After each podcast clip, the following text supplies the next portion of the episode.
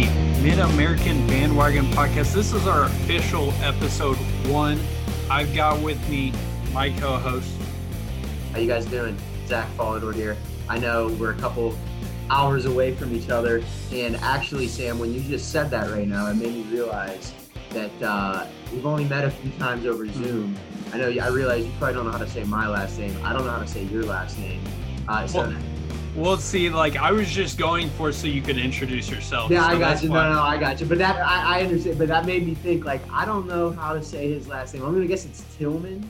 Tillman. See, people, see every every single time someone says Tillman, and the, yeah. the H isn't silent, but it's all good. Like I've I've experienced that my entire life. But yeah, I, this is our first official episode. Are you excited, Zach? I'm pumped, man. I'm pumped. I, a longtime fan of, of the Mac. Um, you know, it's crazy. Just a couple of weeks ago, I was on the Hustle Belt website and I saw the the article of like, you know, uh, asking them, you know, people them asking people to join as contributors. And I just saw it in email, just thinking like, uh, maybe nothing will probably come of this. Well, now, you know, three weeks later, here we are hosting a podcast. It's pretty cool. So I'm excited about it. Excited to talk Mac football. Yeah, and I, I think you mentioned it perfectly. Just like a couple weeks ago, I was just randomly on the website or randomly just searching online, found the link to apply to Hustle Belt. I got on, started chatting with James, the creative director who was featured on last episode, and we got this podcast rolling. I think it's going to be a really fun thing that we get going on, not only in entertainment-wise, informative, but I thought it would be best to kind of introduce ourselves, our kind of backgrounds, and how we got to kind of where we are today. So Zach, I'll let you go first. Uh, yeah, sure. So um, I am, I'm not an alum of a Mac school. Um, I grew up in Pittsburgh. I live in Pittsburgh now. I went to college at Penn State. Um, so Penn State is kind of like my, my first allegiance. That's my, my first rooting interest, but I've always had, I've always loved the Mac. Um, you know, I grew up playing like the N C double A football games on PlayStation, PlayStation two. Always loved, you know, you can start a dynasty and, and you know, pick a, pick a, a, a you know, a, a kind of a team with a lower rating and build them up to be national champions. I used to do that with Mac teams all the time. I loved it. I love the conference. I love, you know, some of the, the, um, I love, it's, I feel like it's a very unpredictable conference. It's a conference where every year you have a team or two that comes out of nowhere, surprises people. You have a lot of underdog type of players that go on to the next level and succeed, um, that, you know, might get drafted in the lower rounds of the N F L draft, the N B A draft, whatever the case may be. Um, so I've just, again, I've just been a, lo- a fan of the Mac for a long time. Um, I'm a junkie for college football. So whenever the Mac started playing games on Tuesday and Wednesday nights, I was all in for that. There's, you know, I, I love, there's nothing better than watching, you know, Eastern Michigan and Akron play on a Wednesday night in November when there's nothing else on. I mean, I, I that's, that's nothing else I'd rather watch on a Wednesday. So I just, I'm a big fan of the Mac in general. I think the Maction idea of playing on weeknights was kind of a, they were kind of ahead of their time in doing that. And I think we've seen other conferences start to follow that trend. Um, but I, I'm just excited to be a part of, of being able to, to, to cover the conference, be a part of this community now. Yeah, so I, I have a little bit different, uh, very different route than Zach. So I was an I U fan growing up. My dad was an I U alumni. I was planning on going to I U. But when I decided to go to Ball State, I kind of just switched the gears. I was all about the Maction. I was all about just just like seeing the like community and support for this. Or let's be honest, it's not the biggest conference by any means. It it It doesn't meet like the Big Ten or Big twelve, but there's just such a like a community spirit that I love. Okay, guys, we have a special segment for you guys in the few recent developments that impact the Mac to let you know what's going on. And I'll let you take it away, Zach. What has been going on through the Big Ten and uh, A C C that has made us record this emergency uh, segment? Yeah, man, it's been it's been a crazy twenty-four hours here as, as far as, um, you know, college football news goes. So yesterday, the Big Ten announced that the um, they were going to be doing conference-only football for, for the twenty twenty season. Um, that's a pretty big deal for the Mac because the Mac had eleven games scheduled uh, with the Big Ten uh, this year for the non-conference season. A couple teams, even there, uh, a couple Mac teams had three games or two games, excuse me, scheduled with the Big Ten. You had Central Michigan, Ball State, uh, Northern Illinois, Bowling Green, all four of those programs had two games scheduled against the Big Ten. So obviously the, the scheduling implications of that are that those teams two, now have two open weeks, and we're going to have to see um, what other adjustments happen over the next you know couple weeks as, as the season gets a little bit closer. Um, but I think the other thing about this that really can't be overlooked is, is kind of the financial impact that this is going to have on the M A C. You know, a lot of these teams are going to be losing out on millions of dollars. Um, as you know, over the years, Sam, you know, these have been, you know, come to called like guarantee games or buy games, uh, where the Power Five team essentially pays a group of five team to come play them in their Uh, stadium uh, in the non-conference schedule. So like Central Michigan, Central Michigan's losing out on two million dollars uh, combined from from Nebraska and Northwestern. Uh, Ball State, same thing with Michigan and Indiana combined. They're losing out on like one point seven million. Um, so for these teams that you know football kind of funds their entire athletic department, um, that's going to be that's going to be tough for those those athletic departments to overcome. So. Um, Certainly disappointing news for the M A C, but um, you know we'll, we'll see what they do the next couple weeks moving forward. If they decide to go conference only, or um, you know what kind of you know solutions they come up with. It looks like the A C C is going to do the same thing that the Big Ten did too. Yeah, and and I think you bring up two really solid points. One, the financial aspects. These M A C schools need these kind of Big Ten schools and Power Five kind of games to increase their revenue because, let's face it, they're not bringing in the revenue from ticket sales. So they schedule these games for the two million dollars to increase their budgets, give them a nice cash flow. And it's just with all these different schools um, cutting programs like Stanford, I recently saw, it's going to put teams like Bowling Green, Ball State, yeah. uh, Central Michigan, who just lost two million dollars.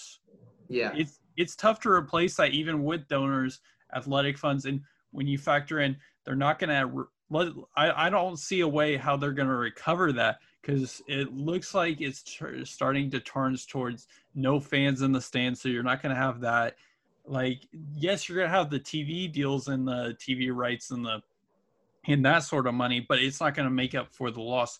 And then how it affects this podcast, me and Zach actually had a trap game segment planned as I as we tweeted out earlier this week. That is basically a no-go anymore because yeah. There's yeah. probably not going to be any non-conference games because who are you going to schedule against if everybody's going conference? Yeah. So, yeah. So, Zach, so what do you, what, so my opinion is with only going conference, what do you make of this season? Like, what are you, what is your overall thoughts on, let's face it, we're going to have a conference only season this, this yeah. year?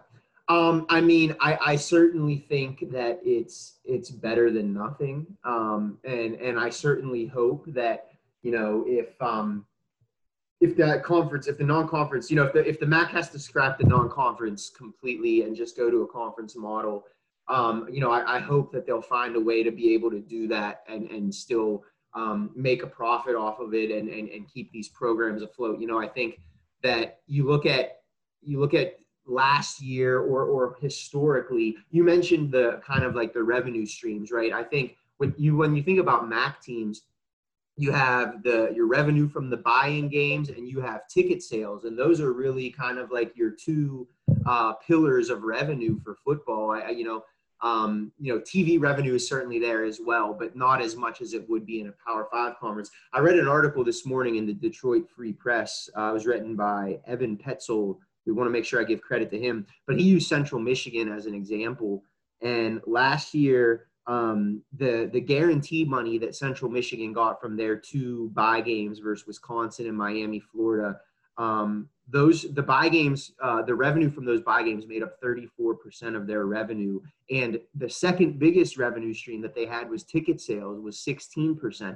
So that's fifty percent of your revenue right there that is potentially completely wiped out this year, because even if we do, do go conference only, there, I, I, I can't see a reason there would be fans in the stands. I can't imagine a scenario where they'd allow that. So um, I was thinking, you know, one thing that I was thinking about maybe just getting creative if I was the M A C, trying to find a way, uh, a solution where if you're only going to go conference games, try and find a way to maybe get more of those games on television, right? So you think about the the traditional kind of MACtion uh, format where you have games on Tuesday and Wednesday nights. Maybe you play all of your conference games. Maybe you play all your games on Tuesday and Wednesday nights and you can get them all on E S P N, E S P N two, or maybe you shift them around in some other way that you can get them still on T V and get some television revenue. I don't know. I'm just I'm just kind of spitballing here. I just think that um, if they are going to go conference only, I hope that they can get creative a little bit with it and find a way to replace some of that money. Yeah, and and this, I will say, even though we've been in like this coronavirus time for so long, I think even though these things are happening, it's gotten to to a place where the athletic directors have at least had time to prepare. They've had scenarios in place. Yeah. Like I remember reading an article where like um, Beth Getz, the athletic director for Ball State, I think in the Star Press, like she had losing the con- non-conference in kind of one of her scenarios. And I think even with the bad news that we're losing the non-conference, I hope that they can keep the programs around because they've had time to prepare since whenever basketball season was postponed until now. So they've had several months to prepare. While I don't know exactly what they're doing, the M A C hasn't really said their plan moving forward. I would assume it's a conference only thing. And then another thing I just had a thought about, what if we do like a bracket style thing or a double elimination tourney at the end mm. of the year, like have yeah. a hub in Cleveland, Ohio, where they were going to have the M A C championship and just have some sort of postseason thing because they only want to play conference. They they would bring in sales. I, I think that could be a cool idea that they could possibly do. Yeah, that is a cool idea. And, and I think if, you know, if you're if you're one of the group of five conferences right now, whether it be the M A C or the Mountain West or the Sun Belt or anything like that, I, I think they're just they're going to have to get creative. And, and I mm-hmm. think, you know, I don't think any ideas can be off the table for them right now if they're trying to think about how they're going to replace some of the revenue they're losing here. So um, it's going to be an interesting college football season. I think we all knew that. We've we've all known that it's not going to look, uh, you know, the same way that a traditional college football season would. I think this Big Ten news is really just kind of the first domino. Again, we we talked a little bit. There's there's been some rumblings now that the A C C and and the Pac twelve are going to do the same thing Uh, that the Big Ten did and, and, and announce here in the next couple of days that they're going to be going conference only. If the A C C decides to do that, the M A C loses four more games, um, including, you know, Akron's playing Clemson, Miami's playing Pitt. Western Michigan was spe- supposed to play a home game versus Syracuse. Syracuse was going to travel to Kalamazoo to play the Broncos. So that would uh, that would suck on multiple levels for, for the Western Michigan program uh, to lose a home game against a Power Five team. But Um, yeah, it's it's going to be an interesting fall, Sam. I'm I'm, I'm gonna it's going to be, you know, I'm curious to see how how the M A C uh, reacts to this. Yeah, and I think I think one thing to bring up as a from the fans' perspective, this this thing is gonna is basically gonna suck for us. We're gonna have less games unless they decide to do a twelve game conference schedule, which I don't really see happening. But an eight game conference schedule at this point, it's like there's gonna be less action, less college football. It's just going to stink. But, yeah, we just wanted to kind of do this emergency segment on Friday, the day we're released, because yeah. things have dropped. This was important to cover. And, yeah, unless you had any final thoughts, Zach, I thought we would go back to the regular podcast. Yeah, I think uh, this this news to me is, is is kind of depressing. So I'd rather move on, get back to some actual, you know, some fun content mm-hmm. and talk a little bit more about uh, our hope for, for what the M A C season could bring moving forward. So, um, yeah, obviously I think this news is going to continue to to develop, and I'm sure next week uh, on our next episode there will be more of this to discuss. But I think for now we'll just have to see uh, what happens and, and how this can continue uh, or how, excuse me, how this story continues to evolve. Mm-hmm. Yeah, so I think that's going to wrap it up for this emergency podcast section. If there's any new developments, we'll probably add on to the next episode. So me and Zach had this opportunity, a kind of amazing opportunity to go on to the Call to Maction podcast. If you guys don't know what that is, kind of the official Mac Sports podcast. And I don't know about you, Zach, but I wanted I wanted to kind of get your kind of feedback on What, how you thought the appearance went. Um, yeah, I thought it was great. Uh, first off, um, many thanks to to Jeremy Guy and uh, Eric uh, Kwiatkowski for, for having us on there.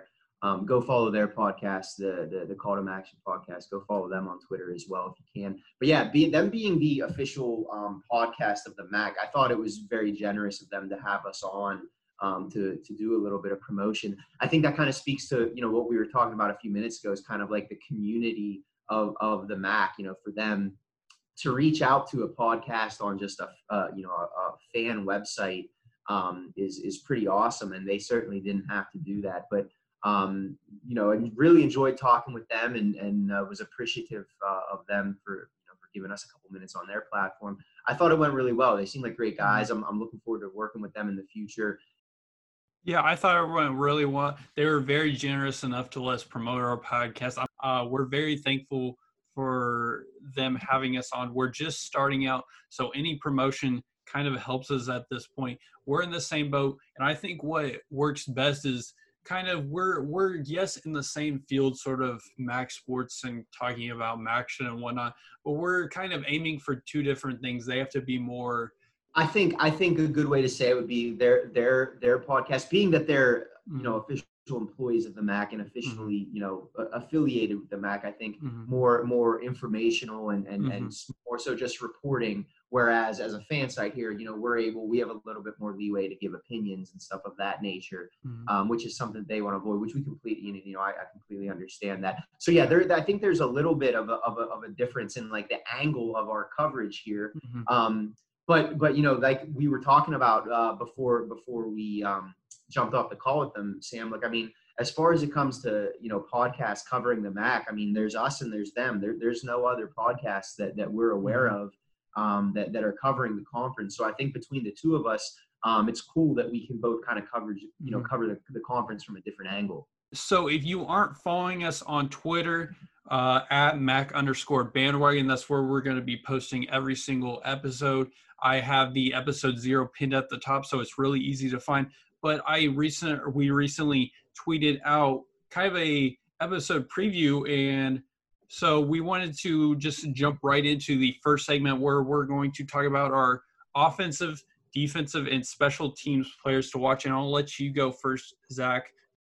So I think offensively, uh, to start off with that, I think that the player I'm really looking forward to watching this year is is Dustin Crum, the the, the senior quarterback from uh, from Kent State. Started off last season, he was not the, the starter there. If, if you recall, Kent State had Woody Barrett uh, slated as their starting quarterback at the beginning of last season, who was a he was a transfer from Auburn. After Kent State lost week one at um, Arizona State, offense didn't look too well. Uh, Sean Lewis made the switch and, and plugged in Dustin Crum. And um, Dustin Crum, in my opinion, really is the reason why Kent State turned their season around and got to a bowl game last year. They won their last three games of the season to get make it to six and six, and then they went down the Tropical Smoothie Bowl down in Texas and defeated Utah State fifty-one to forty-one. But I mean, Dustin Crum, I mean, completed sixty-nine percent of his passes on the year, two thousand six hundred twenty-five passing yards, and he also led the team in rushing yards with seven hundred seven rushing yards. So he's a dual threat guy. He's a veteran leader. He's a senior this year. Threw twenty touchdowns last season and only two interceptions, which you're not going to get much better than a ten to one uh, touchdown to interception ratio. I think for me, um, people are really sleeping on Kent State this year in the M A C, and I think they are a um, a team that could surprise some people and could potentially win the Eastern Division and get to Ford Field uh, for the M A C championship game in December. And Dustin Crum is is a big reason why I think that. So I, I think he's a guy that could potentially be the conference player of the year. I'm looking for big things from him this season uh, for the Golden Flashes. Yeah, I, I think you definitely bring up an excellent name to bring up in Dustin Crum. I remember him just watching him basically torch the Ball State defense, putting up forty-one points. It obviously was away, so I had to watch it on my T V. But he he is just another animal. I feel like you're going to see him rise on a lot of draft boards this season. And so for my offense, I kind of had a different angle for it. So when I was thinking about this, I was like offensive and defensive and special teams players to watch. And I didn't really want to go for kind of the favorites, if you want to call it. I wanted to go for a different twist. And I wanted to see who is going to truly break out that you didn't really have your eye on. And so that's why for my offense, I went with Justin Hall, who was first-team All-M A C, but I think a lot of people are sleeping on Justin Hall. I was going to say Caleb Huntley, but I just see Justin Hall taking the biggest leap forward. If you don't remember, Justin Hall was the uh, guy against I U who had that Sports Center top ten play where he hurdled the defender, and he continu- continued to slowly impress. He eventually led the Cardinals in receiving yards and catches, and with Riley Miller, who was a senior last year, one of those senior leadership guys who got a lot of catches, over six hundred yards. He's going to be the number one guy moving forward, and I could see him get eight hundred, nine hundred yards. And I see him getting in possibly in the double-digit touchdown range because it seems like he's the guy that Drew Plitt likes to, to target, and not to mention the Cardinals led the league or led the conference in points per game last season. Yeah, I think that's a, a great pick, Sam. And, and honestly, I love Justin Hall for a couple different reasons. First of all, I mean, as you mentioned, he was first-team All-M A C last year. He's a great dynamic threat on the outside.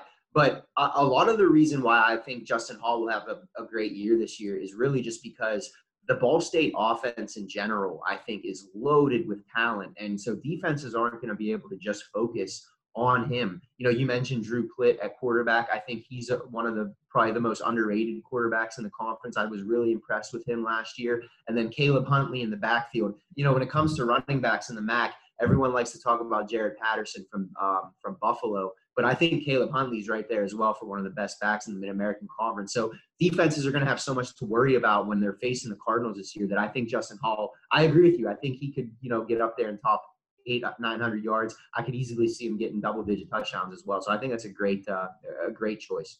Yeah, so let's move on to the defensive side of the ball here. Defense wins championships, as everybody knows. Their father has said that probably ten times in their life. Who do you have kind of breaking out on the defensive side of the ball in the M A C conference?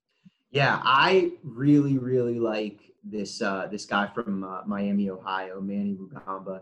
Uh, he's a cornerback. So he started out his college career at um, at Iowa and transferred to, uh, to Miami and was eligible for last season. So he's a senior this year, but it's only his second year at Miami. But um, he's coming off a, a great junior season last year. He was third-team All-M A C, and um, he was also the um, defensive player of the game in the M A C championship game. If you'll recall, upset Central Michigan in uh, in the uh, M A C championship game last year at Ford Field in Detroit. Uh, he had eleven tackles in that game and, and again, won uh, defensive player of the game. He also, I mean, he was uh, fourth on the team in tackles for the entire season last year with eighty-five. So to have a cornerback um, up in your top, you know, top five of tackles is, is really saying something. And, and uh, on top of that, you know, this is a guy that has all the measurables and the athleticism uh, to be a contributor at the N F L at the next level. Um, you know, you look at draft lists and, and top prospects from the conference. Um, Manny Rugamba is is at near the top of the list in terms of M A C prospects that the N F L is looking at. I think I could easily see him getting drafted in the middle rounds this coming year, uh, the N F L draft. I think he's poised to have a big senior season, and um, he's a big part of that defense, which, you know, a lot of people have Miami near the top of the Eastern Division this year. A big reason for that is the defense, and a big reason why that, that defense is so well regarded is because of Manny Rugamba on the back end.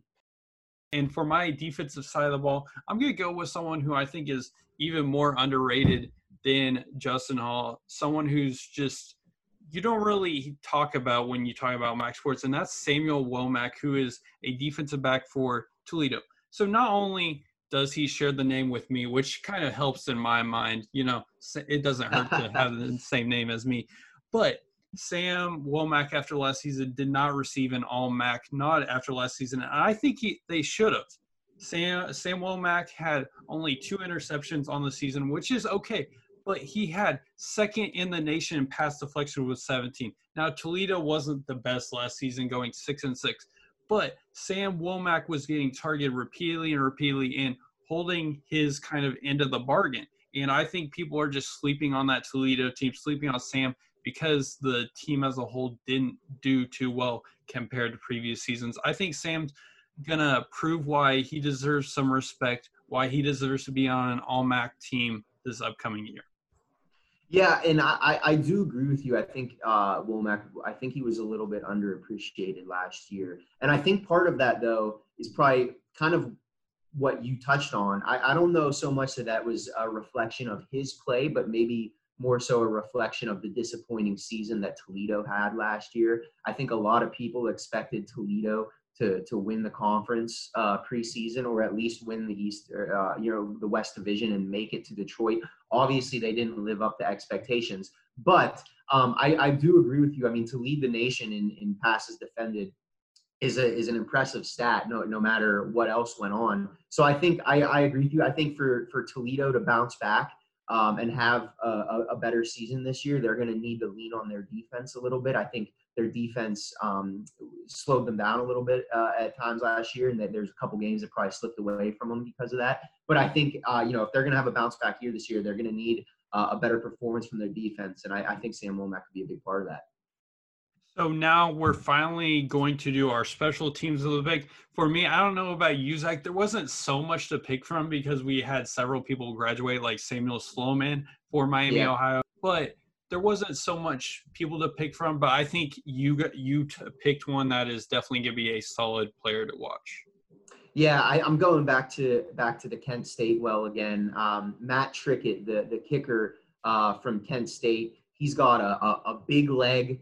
Uh, he's accurate. He led the M A C last year with twenty-nine made field goals. Also did not miss on a single one of his extra points, which – probably doesn't sound like a big deal, but but I think uh, one hundred percent on on o- over thirty extra points is, is pretty good. Um, he has the leg and the accuracy, like I said. Uh, I think he'll have a chance to make it to the next level and play on Sundays potentially. Last year, he was ten for thirteen on field goals of forty-plus yards. He uh, at the beginning of the season, uh, before Kent State really turned things around, they were in a dogfight with, with F C S Kennesaw State, which – Any you know, any anytime you lose to an F C S team, that spells disaster. Kent State did, certainly did not want to do that, and um, Trickett came in and hit a field goal um, in overtime that that saved that game for Kent State. So I think he can make the kicks under pressure. He's he's got a big leg. He's accurate. I could see uh, Trickett winning a couple games for, for Kent State this year. Yeah, I, I see Trickett having a big impact. When you look at Kent State, it's not so – you don't just have to worry about Dustin Crum anymore. You have to worry about the field position, because a lot of kickers in the college, let's face it, they can't hit forty, fifty, sixty yeah. yards. So you also have to take that into, a, in, in, into effect. You just – it's just a lot more that goes into it when you have such a dynamic weapon like a kicker that can boot a yard forty, fifty yards. I'm a big for the brand kind of supporter. I'm a special teams guy who thinks special teams plays a big part in field position, how certain team wins games.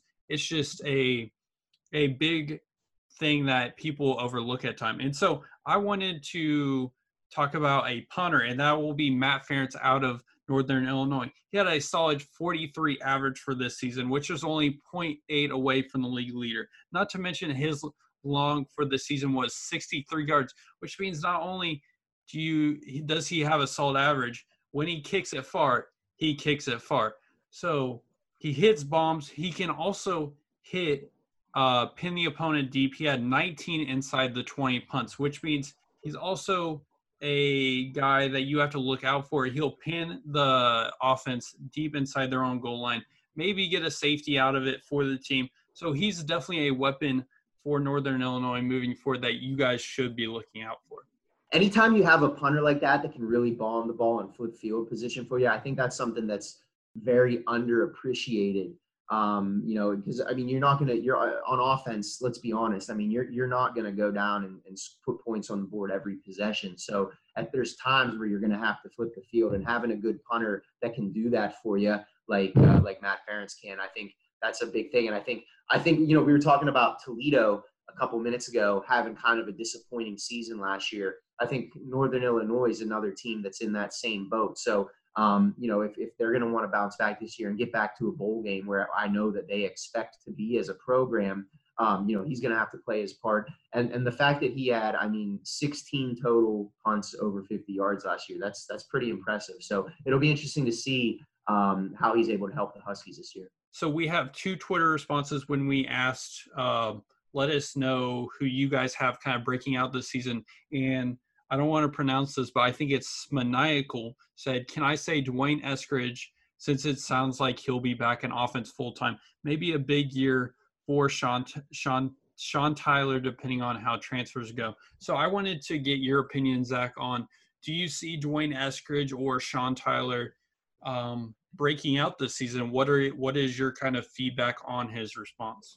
I think both are pretty pretty good pretty good choices. I think when you look at Eskridge, yeah, la- so last year obviously splitting time a little bit, playing playing some defense as well. But if you look back at like the two thousand eighteen season on offense for him, the last year he focused mainly on just wide receiver. I mean, thirty-eight catches for seven hundred seventy-six yards. That's twenty. That's, I mean, you're looking at over twenty yards per catch there and three touchdowns to go along with that. I think if, you know, getting him back and, and fully focused on offense this year could be a great thing for, for the Western Michigan offense. I know, I know we took, keep talking about this theme of kind of teams that are coming off of somewhat disappointing seasons last year. Western Michigan did make it to a bowl game last year, but we I don't think they had the the, situa- uh, the the season that they expected to. I think getting him more involved in the passing game again this year could definitely um, help them out.